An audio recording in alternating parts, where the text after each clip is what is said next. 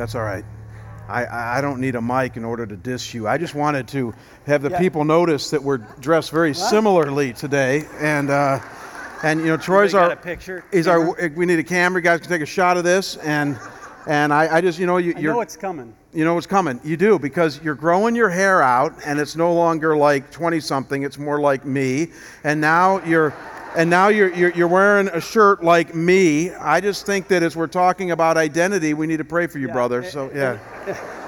And I'm getting my haircut this week. And you're getting your haircut this. Oh, oh, oh. Man, get your resume ready too. No, doesn't Troy do a great job? No, thank you. Good job, brother.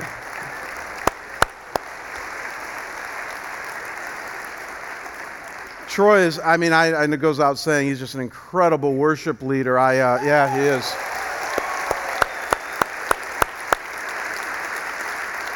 It's really, it's really true. I, I meet with Troy just every week, and, and every week I ask him the same question: Are you happy? How can I keep you happy? You know, and and just uh, we we really appreciate his leadership here at our church, and it's really awesome.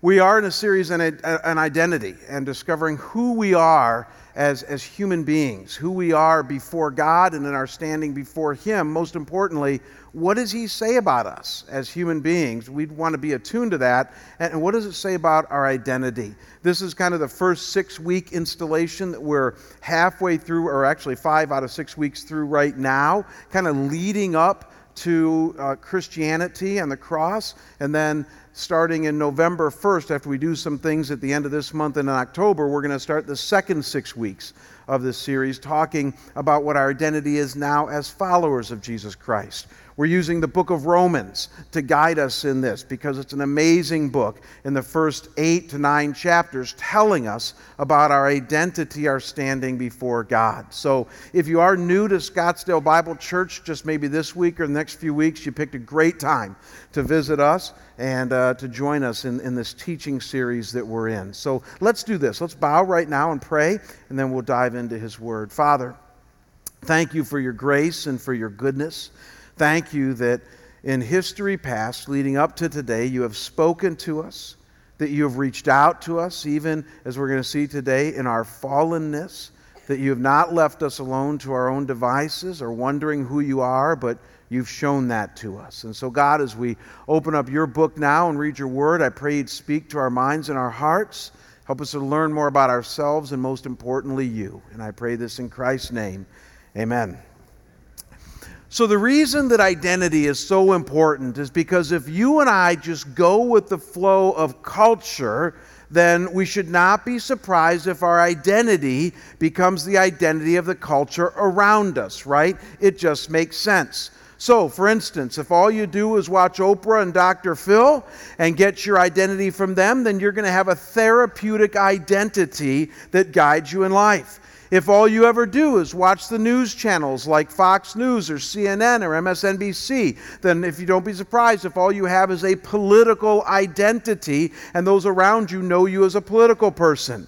If all you do is follow Harvard Business Review or Donald Trump or Murdoch or any of the business stuff going on and that consumes you, then don't be surprised if your identity is more of a business identity. And by the way, this goes true for everything. If all you ever do is watch sitcoms, I know that none of you ever do that, but if you did, then your identity is going to be a Hollywood identity, and wouldn't that be scary? And so the reality is, if you think about it, if you and I, as followers of Jesus Christ, or maybe even those seeking God here today, were just to go with the flow of society, just follow our culture where it leads us, then it goes without saying our identity is going to become one of those things around us. We're just going to get caught up in the flow of it all, and that at the end of the day is not, well, it's not a good thing, and it's not even a very thinking thing to do. And so what we're doing in this series right now is simply opening up God's book, the Bible, specifically to the book of Romans, and trying to break the chain of just following culture today and saying, what does God say about us? What does God say about who I am all the way from birth up to the grave? What does he say that my identity should be? What are the things I need to understand about myself and him and even the world around me that would help me in my identity? And that's what we're doing in this series. And we're doing it, as you can see on the screen there, through a simple I am statement. I am fill in the blank. And each week we're adding a different thing to the blank there. So if you were with us in week one, we talked about the fact that I am an image bearer. I'm an image bearer, made in the wonderful image of God. It's Genesis chapter one. When God made humankind, he said it was very good, and he was extremely pleased. He made us thinking, he made us deeply feeling, he made us creative, a little lower in the angels, just like him in his image. And God said that's a really good thing. And so we have value, and we're loved as creations of God. But then we noticed in week two that we, however, are fallen. That's Genesis three, that we have fallen from the great heights of being an image bearer, and now before God, he says that sin has entered this world, it has entered our lives, and we deal now with a fallen world and a fallen soul every day. And if that, that were not bad enough, God then even says that we're in trouble, even deep trouble. That's what we've explored the, the last couple of weeks. That our less than perfect nature has frustrated and even angered our Creator because we're far from the ideal that he made us as. And someday, he says, there's going to become a reckoning time, a judgment for all the things that go on in this world, in which God's going to enter in and make things right, but it'll be a time of judgment. So add it all up. We are image bearers who have fallen and are in trouble, even deep trouble. And as I said last week, aren't we glad that the story doesn't end there? But we're almost to the bottom of our roller coaster experience, I promise you. We started off high with image bearing. We've now explored some of the depths of what's wrong with us. We're going to finish that out here today. And then I promise you, next week and in the weeks to come, leading up to Christmas, it's going to be all positive, uplifting, gospel-oriented stuff. But before we get to that, in continuing our journey of who we really are, there is a fifth thing that we encounter in the realm of truth. And, and the fifth thing that we need to own and honor, and it's core to our identity, believe it or not, and that is that we are a people who have a tenacious nature inside of us to constantly try to work hard to get out of the trouble that we are in. In other words, not resigned to sit on our laurels or wallow in this trouble that we feel on a spiritual level before God. We take the bull by the horns and we doggedly set out to do something about this fallen world and the fall that we feel.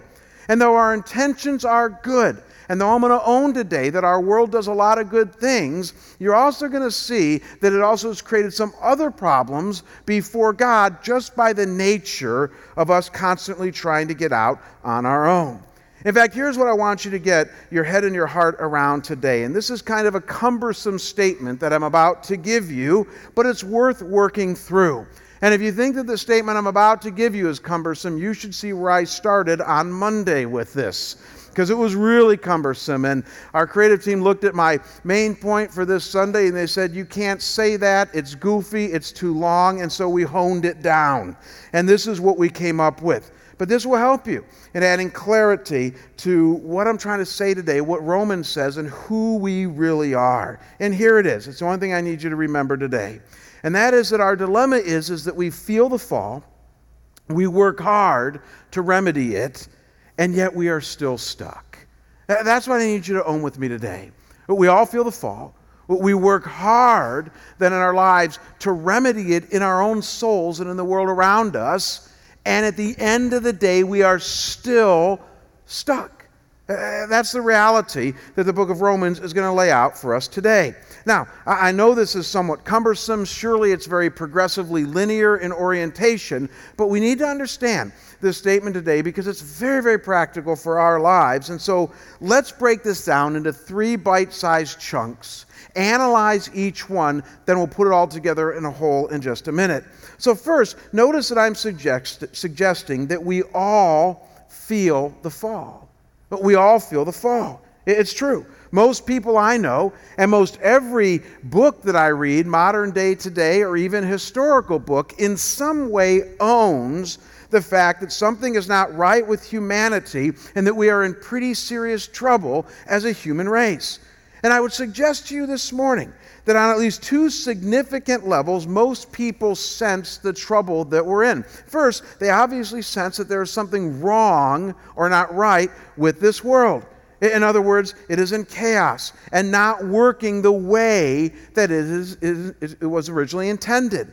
And the reason that we know that is true and that it's really a no-brainer is that you and I all experience evil and human suffering. Bad things happen to good-hearted people all the time. And one of the first questions anybody examining a worldview must ask is, how do you explain that? How do we explain that this world has evil in it and suffering and that bad things happen to good-hearted people? Where does that come from?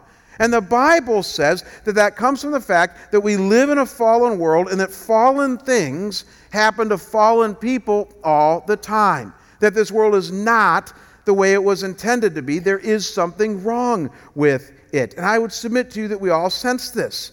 And then I would submit to you, secondly, that we also sense in our most on, honest moments that there's something wrong with us.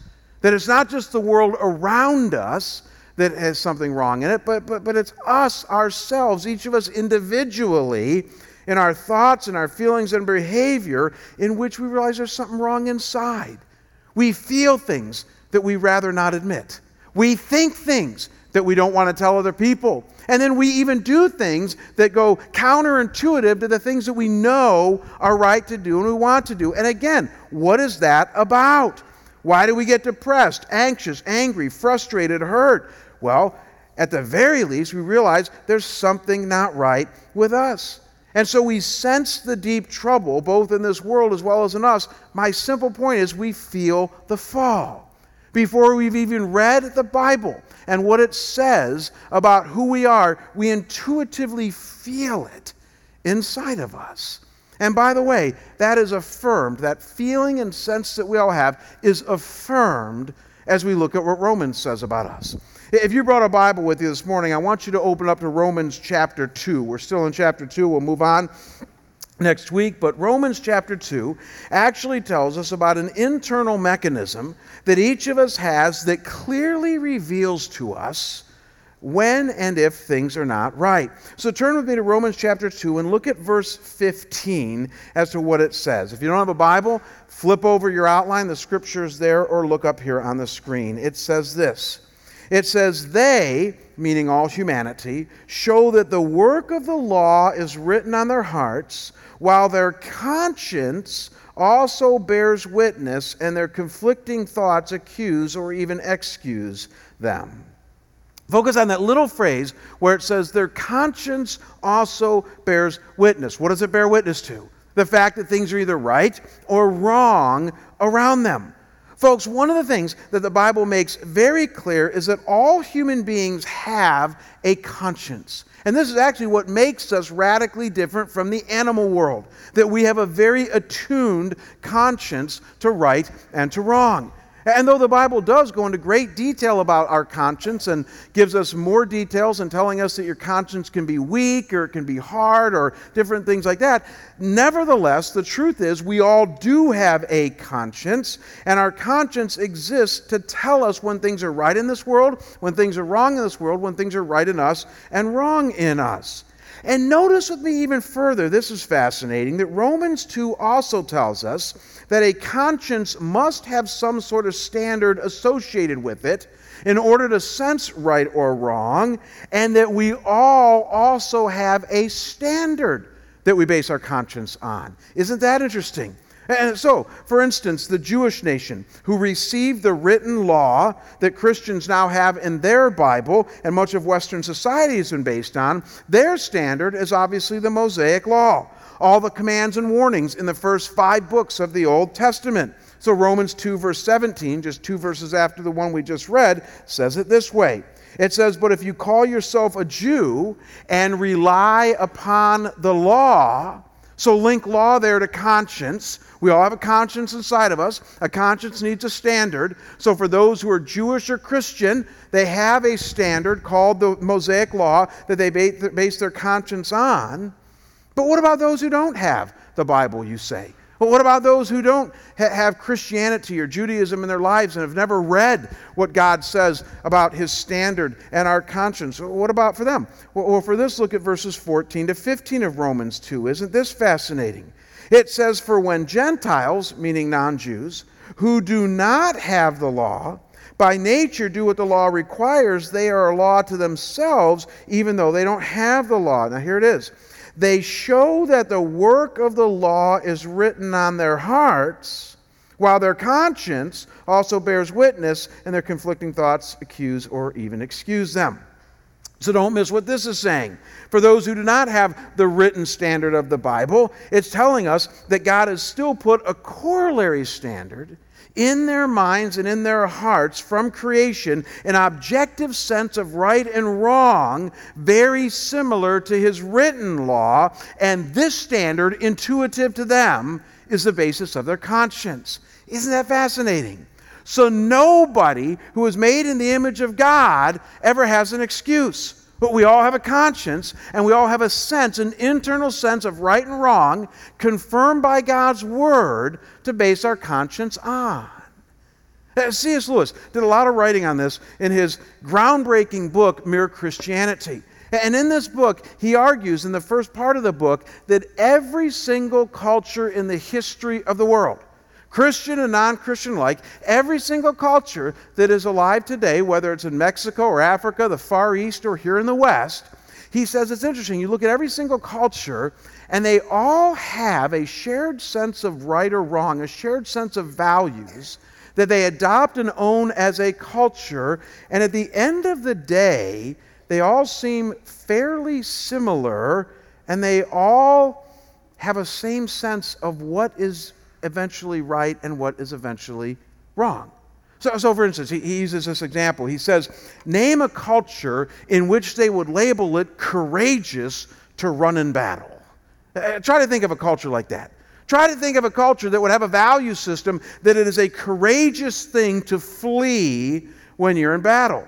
Lewis says it might be smart to run in battle, but it's never a courageous thing to run in battle. No culture, no human being would ever say that. And Lewis asks, where does that come from? The Bible would affirm that value, but if you don't have the Bible, where does that standard of right and wrong that we base our conscience on come from? And he says it comes from God. In fact, it's his greatest argument for the existence of God, the fact that we all have a conscience and we all have an internal compass, a standard that we base it on. Now, why is this important? The reason that this is important, that Romans two goes into this kind of detail on this, is that I would submit to you, this is the reason, now don't miss this, that we all feel the fall. That, that whether people want to admit it or not, whether somebody wants to go this far in their understanding of God or not, whether they're honest with themselves or not, we all feel the fall. We all have a conscience, we all have a standard of right and wrong, and we all know that something's not right here on planet Earth. This will become very important to own as we move forward this morning. So to be sure, when you and I see or hear about mass genocide in Rwanda, something inside screams, this is not right. Animals do these things, but we're not animals. And so there's no way that we can justify senseless violence and killing. It is never right. We feel the fall. When we see the poor on our own streets, hungry and homeless, we're bothered by it, aren't you?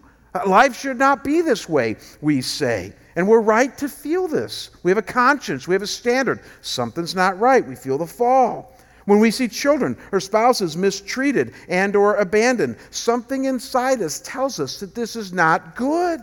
When we see loved ones struggling with depression or anxiety or loss or grief or even physical problems, we feel helpless in trying to help them. But we also say this can't be the way that God intended this world to be. Something has to be wrong. We feel the fall. And then most weighty, When we're honest with ourselves, we feel our own messed up thoughts and emotions. We experience our own senselessly sinful behavior. And then we say, gosh, the trouble has even affected my own soul. The first thing we need to own is that we all feel the fall. All of us sense that there's not some, something's just not right in this world and even us. And it sets us up for the second thing that we need to understand about our identity, and this is the clincher. Listen close. This is the second part of our progression, and that is that our response to feeling the fall is that we then work hard to remedy it.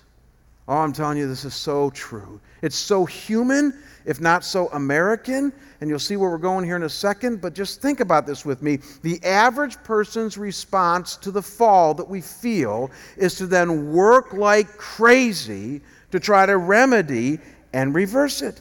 And so look with me again at Romans two, because it clearly shows us this pattern that we're about to explore. Look at verses seventeen through twenty. Look at what it says to the Jews, and again, by extension, many of us who are now Christians and living here in the West, who base our standard of right and wrong on the Scriptures. Notice what it says in verses seventeen to twenty. It says, "But if you call yourself a Jew and rely on the law, and boast in God, and know His will, and approve what is excellent, because you are instructed from the law, and if you are sure," now here it is, "that you yourself are a guide to the blind, a light to those who are in darkness, an instructor of the foolish, a teacher of children, having in the law the embodiment of knowledge and truth." Whoa. Don't miss what it's saying here. It's telling us that for those of us who have a conscience, who have a standard of right or wrong based upon the law, that very soon, and probably rightly so in some ways, we begin to act on it. We see ourselves as guides and lights and instructors and teachers, trying with all of our might to right the wrong, to make the crooked pathways straight, to make a difference and dent in this world. We work hard in our own strength to reverse the effects of the fall that we sense in this world and in our own soul. Before Almighty God, we say, we're going to right this wrong, God. We're, we're going to take this world back. We're going to make it a better place somehow to prove to you that we can do good as your creation and that maybe you will smile on us. This is the tendency that we all have inside of us. And isn't it interesting? Verse fourteen then says the same is true for Gentiles who don't have the law. It says, "For when Gentiles who do not have the law by nature do what the law requires, they are law to themselves." In other words, they do the same thing. They take the law in their hearts that their conscience tells them is right, and they act on it. By nature, they're going to do what it says. They're going to try with all their might to do good. And so I know some of you are wondering where I'm going with this, but, but just as a result of this today, simply notice, because this is core to our identity, that our world today is filled with countless activities, thousands of them every day, that human beings do, of which I would submit to you that ninety percent of them are targeted to reverse the fall, to remedy it, and to try to better our standing before Almighty God.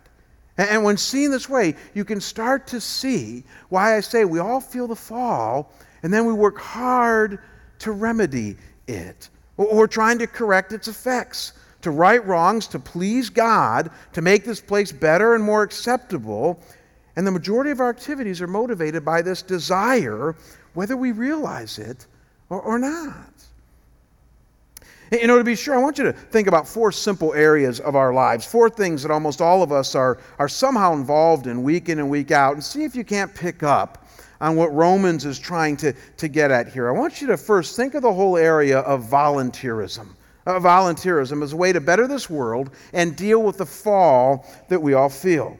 Uh, the Bureau of Labor Statistics here in the States reported in two thousand one, just last year, that sixty-four point three million Americans did some form of volunteer work from September two thousand eleven or two thousand ten to September two thousand eleven.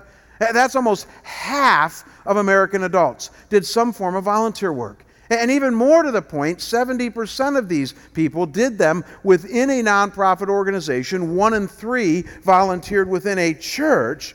And even more revealing, the median hours volunteered was an average of fifty-one per year, which means half the people did more than fifty-one, half the people did less, but that's still an average of almost one hour a week that Americans volunteered in addition to all of their other stuff going on in their lives. And though to some of you that are really into volunteerism, this might not seem like much, it just blows away all the other statistics that we see around the world. We are a volunteering nation, no matter how you slice it. As a result of all this, registered with the I R S is one point four million Uh, nonprofit agencies, charitable agencies in the United States, and it's actually upwards of one point eight million when you factor in churches that don't have to register. Clearly, we're a volunteering nation. I would submit to you many people volunteering to make this world a better place. Now hang on to that, notch that away, and notice with me a second area that we try to make a dent in this world, and we'll label it charitable giving. Charitable giving. Uh, some of you know this, but America is hands down the most generous nation on planet Earth today. We are. We give more money per capita than any other nation. I don't say that in a bragging way because we're also the most wealthy nation. But one of the things that Americans show in their behavior and activity is that we are trying to right wrongs through giving of our money. According to the American Association of Fundraising, their council's annual report on philanthropy, Americans gave more than two hundred ninety-eight billion dollars to charity in two thousand eleven. Folks, that's a staggering amount of money, and it happened in a post-recession year. And I know how some of you think. You're thinking, well, with big corporations, of course, seventy percent. Of the money given, two hundred seventeen billion dollars was given by individuals and families as opposed to corporations and foundations. Isn't that fascinating? I mean, we are a generous nation. The average gift was over one thousand dollars, and eighty percent of Americans gave some money to at least one nonprofit last year. And no matter how you look at it, we give money to remedy the effects of the fall, to help out those in need. And speaking of religion, that's the third area of working hard I want you to notice with me that humanity engages in to make a difference. I would submit to you that humanity engages in a lot of religious activity as a way to try to reverse the fall and please God. Now, now what am I saying here? As many of you know, Christianity is not the only world religion today. In fact, there's five major world religions and hundreds of offshoots. You have Islam, Judaism, Christianity, Buddhism, and Hinduism as the five major world religions. And of all the major world religions, get this, according to the World Evangelism Research Center, out of an estimated six point two, probably now about six point five billion people on this planet, more than five point six billion are involved in some form of religion. Does that surprise you? It, it, it did me when I first confronted that statistic. I mean, if you listen to Dawkins and Hitchens and some of the more loud atheists today, you would get the idea that there aren't that many people involved in religion. But that's not true. The vast majority of the world's population is involved in some form of religion. And just so that we can put this all in perspective, most world religions, when you look at them, are clearly about doing something in order to gain acceptance with some form of deity or God. In other words, what almost all world religions have in common is that you need to pray, you need to sacrifice your time and money, you need to attend certain religious gatherings, you need to attain a certain level of morality or live by a prescribed code of ethics. This is something common to all the major world religions, and I would submit to you that people gravitate toward that in part because they're trying to deal with the hole that they feel in their soul, the fall, and they want to try to remedy that. I'm going to show you in just a second here how Christianity, I believe, stands incredibly unique when it comes to what it's offering in the way of truth in bringing us to God. But just suffice it to say right now that a lot of religious activity that our world engages in is trying to do something in order to remedy the fall that we all feel. So we volunteer, we give money, we get religious, and then unique to America, and I just throw this in here because we all need to understand ourselves, is this pattern of ethic that I see in the last two hundred years of American life that's just ingrained in you and I, and I call it the work hard, be responsible, live right approach to God, in which it shows that as Americans we've bought into the culture around us, and by golly, we're going to reverse the effects of the fall. So tell me if this isn't true. This is how most blue-blooded Americans live their lives without even thinking about it. We work hard, we make money, we provide for our families, we save for retirement, we take vacations, we have some hobbies, we live as moral as we can, we send our kids to good schools, we watch them get married, we enjoy our grandkids, we eventually retire, we travel a bit, we give some money to charity, and then we make sure we cap it off with a really nice funeral. This is the way that most Americans live their lives. And here's the tragedy in it. I mean, we're going to wrestle with whether all this is good or bad, but the tragedy in it is that then we somehow assume that amidst all of this responsible living, God certainly must be pleased.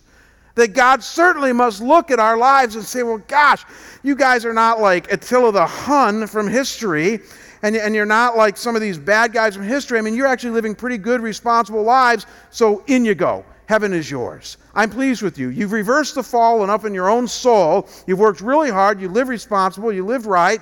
And so you're exempt from any judgment or anger that I might have with the human race. We tend to think, as Americans, that that must be how God responds. You know, to be sure about this, this working hard ethic, the again, the Bureau of Labor Statistics reported about a decade ago that, that twenty-six million Americans spend more than forty-nine hours a week on the job. Uh, eleven million Americans actually spend more than sixty hours a week on the job. And you're saying, well, big whip, we work hard. But we'll compare this to Denmark. And by the way, I'm not I'm not going to diss the Danes here. I mean, Rasmussen is a very common Danish name, so I'm going to pick on myself. Daryl, our pastor at large, says quite often that his church has been taken over by a Viking, and he's correct. So Denmark, the average Dane works about thirty-seven hours per week, and takes a full five weeks of paid vacation a year.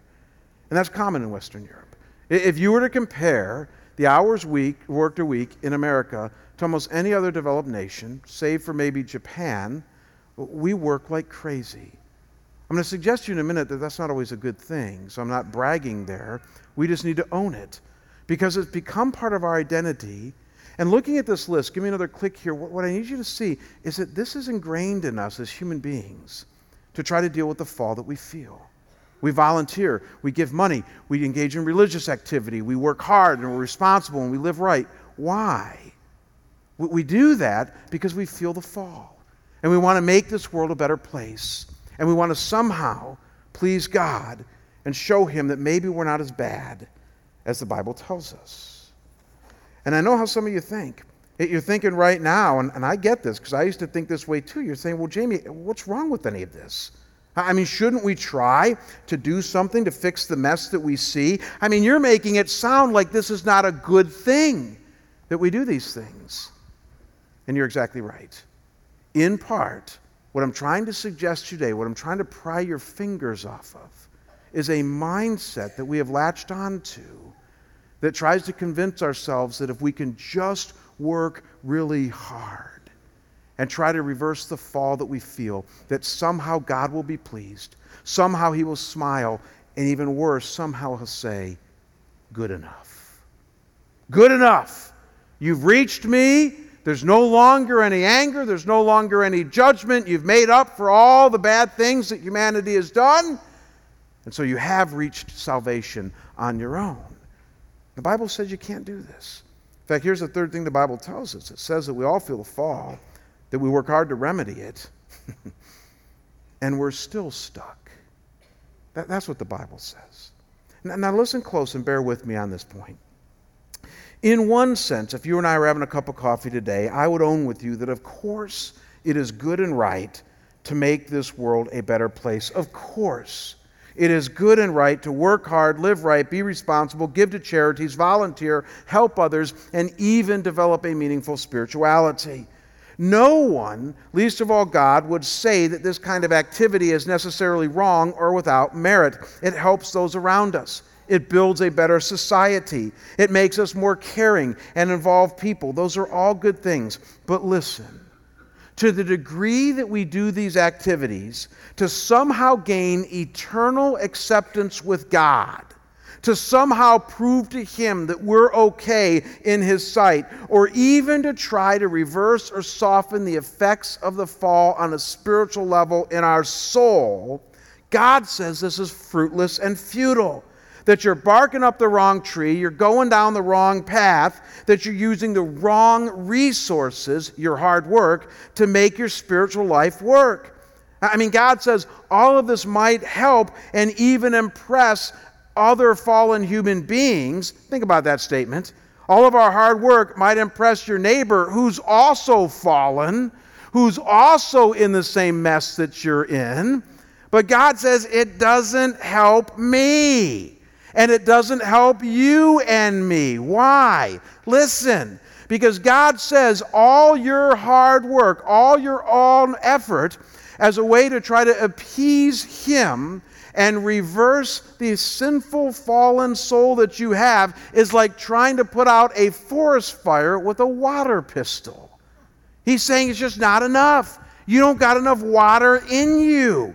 You have enough water to impress your neighbor. You have enough water to set up a food bank. You got enough water to give a little money. That's all good and fine.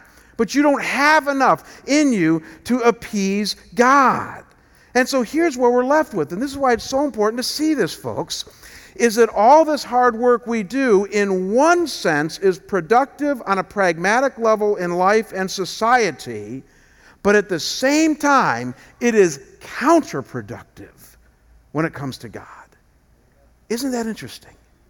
And so we're in a bind here if you're grabbing onto this at all.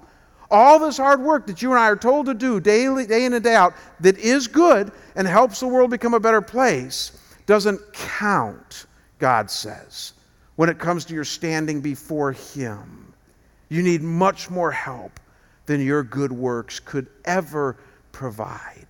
And the more you allow your life to be entrenched in those things as a way to please God, the more you're going to be entrenched in your own denial. And you'll never understand the grace that He offers you in Jesus Christ.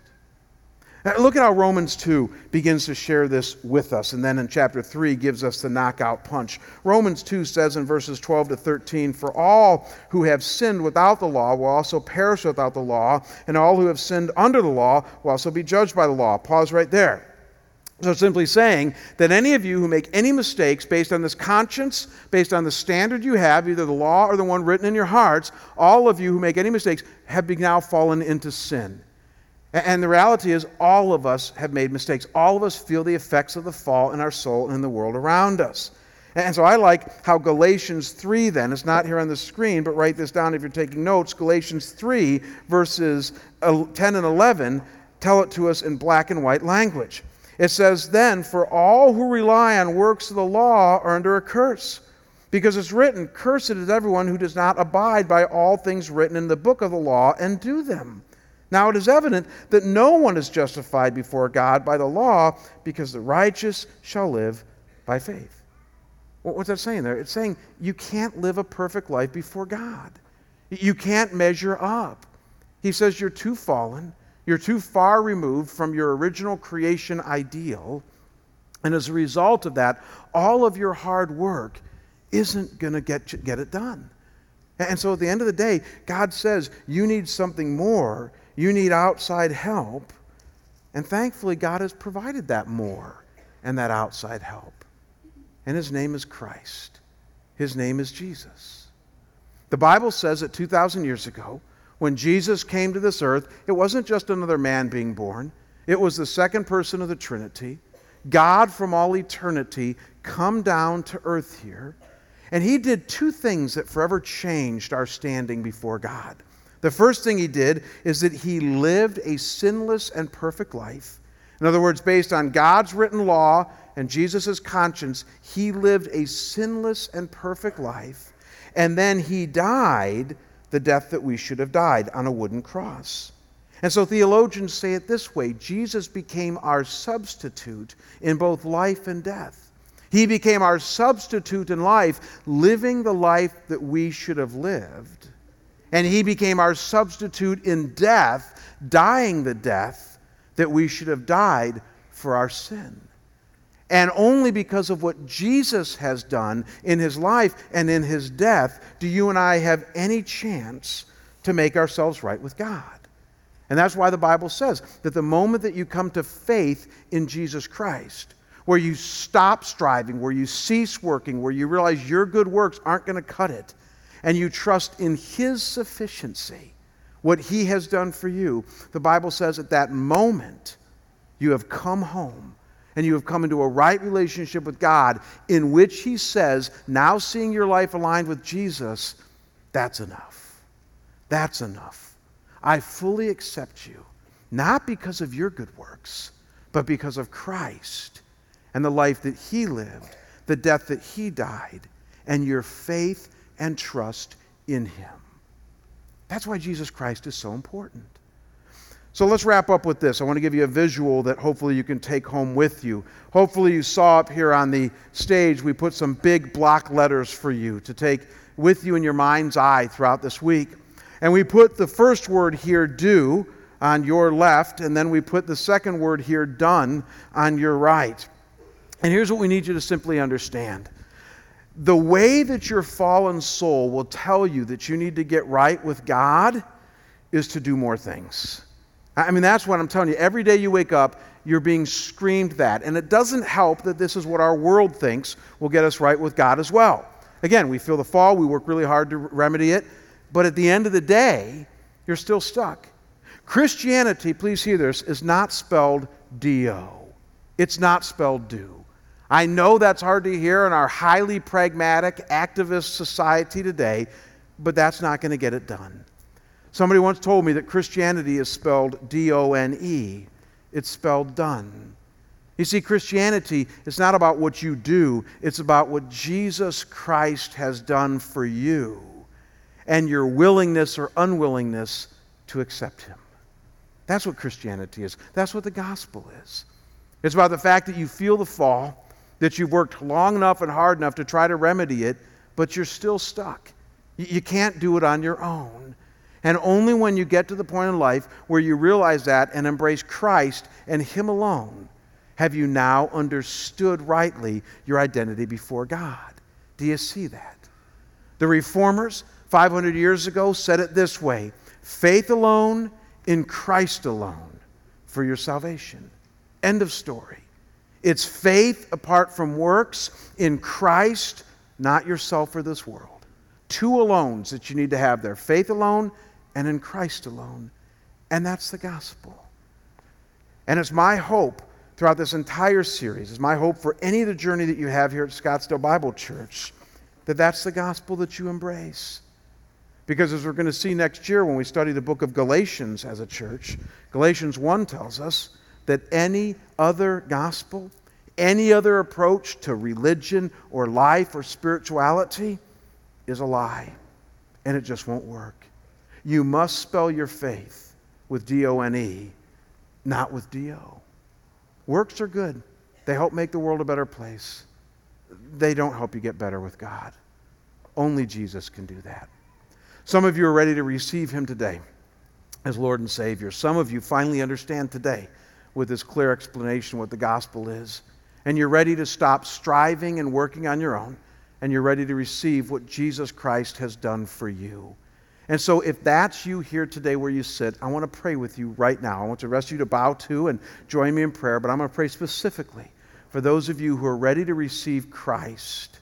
And if you do that, if you pray this prayer today, feel free to let us know. Feel free to let us know that you accepted Christ today, and we can help you in your spiritual journey. But let's close our time together by praying together. Father God, I thank you that your word Uh, tells us things that, though it might be counterintuitive to the world that we live in, they make sense when we look at them reasonably. And Lord, I don't think there's anybody here today that would argue with the fact that we feel the fall. We all know something's wrong with this place. And Lord, I think most of us could also agree that we work hard to remedy it, and that, Lord, when we're honest with ourselves, we still feel stuck. It just never seems enough. And Lord, that might be true with the world, but then we even talk about you, and it, it, it's never, never enough. we know that we still feel distant. Something else needs to bring us close to you. And God, I thank you that in your eternal plan for our salvation, in your eternal plan for our eternity with you, that you saw fit to give us Jesus Christ. And that it's through him and his perfect life and his death on a cross that we can now be brought to you with complete forgiveness, with complete wholeness, as we now have a right relationship with you through Jesus Christ. And Lord, there's some here today that that finally makes sense to them, and their hearts are ready to receive Christ. So right where they sit, they admit that they feel the fall. They admit that they've tried hard to remedy it themselves, and they admit that they're still stuck. And they feel their own sin. And so, Lord, right where they sit there today, they, they, they accept you. They receive your Son, Jesus Christ, into their lives as Lord and Savior.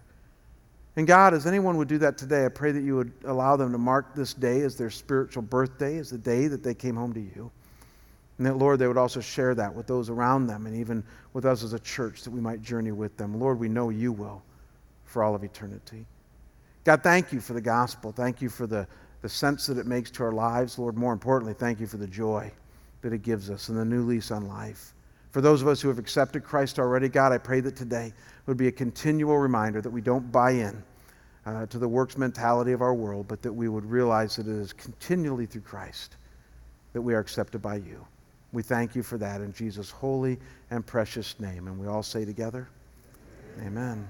God bless you. Have a great day. We'll see you next week.